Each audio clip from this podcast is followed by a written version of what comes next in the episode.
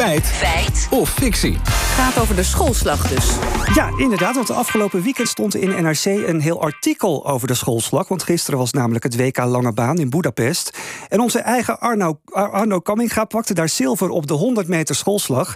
En oud-topzwemmer Johan Kenkhuis, die zelf uit de vrije slag uitkwam, noemt de schoolslag in, het, in de krant de allerlangzaamste voorwaartse beweging in de sport ter wereld. Ja, en dan is de vraag uh, of dat klopt. Ja, daar waren wij inderdaad wel benieuwd naar.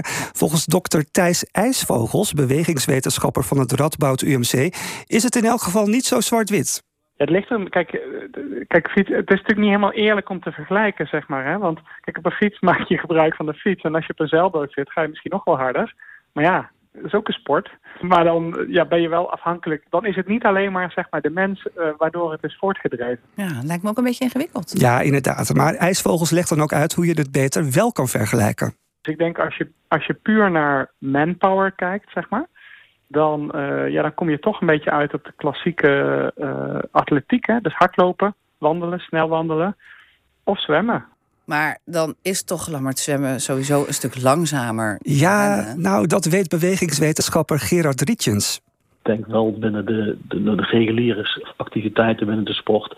dat zwemmen wel iets is wat tot de traagste sporten behoort. Ook omdat uh, door water de weerstand een stuk hoger is... dan wanneer je gewoon in de buitenlucht voorbeweegt. Ja, dat klinkt logisch. En de schoolslag is, is dan weer uiteindelijk het langzaamst binnen het zwemmen. Ja, dat klopt. Dat hebben we toch ook nog maar even aan Johan Kenkhuis zelf gevraagd. Hij was immers gisteren nog commentator bij het WK... waar Kamminga zilver won.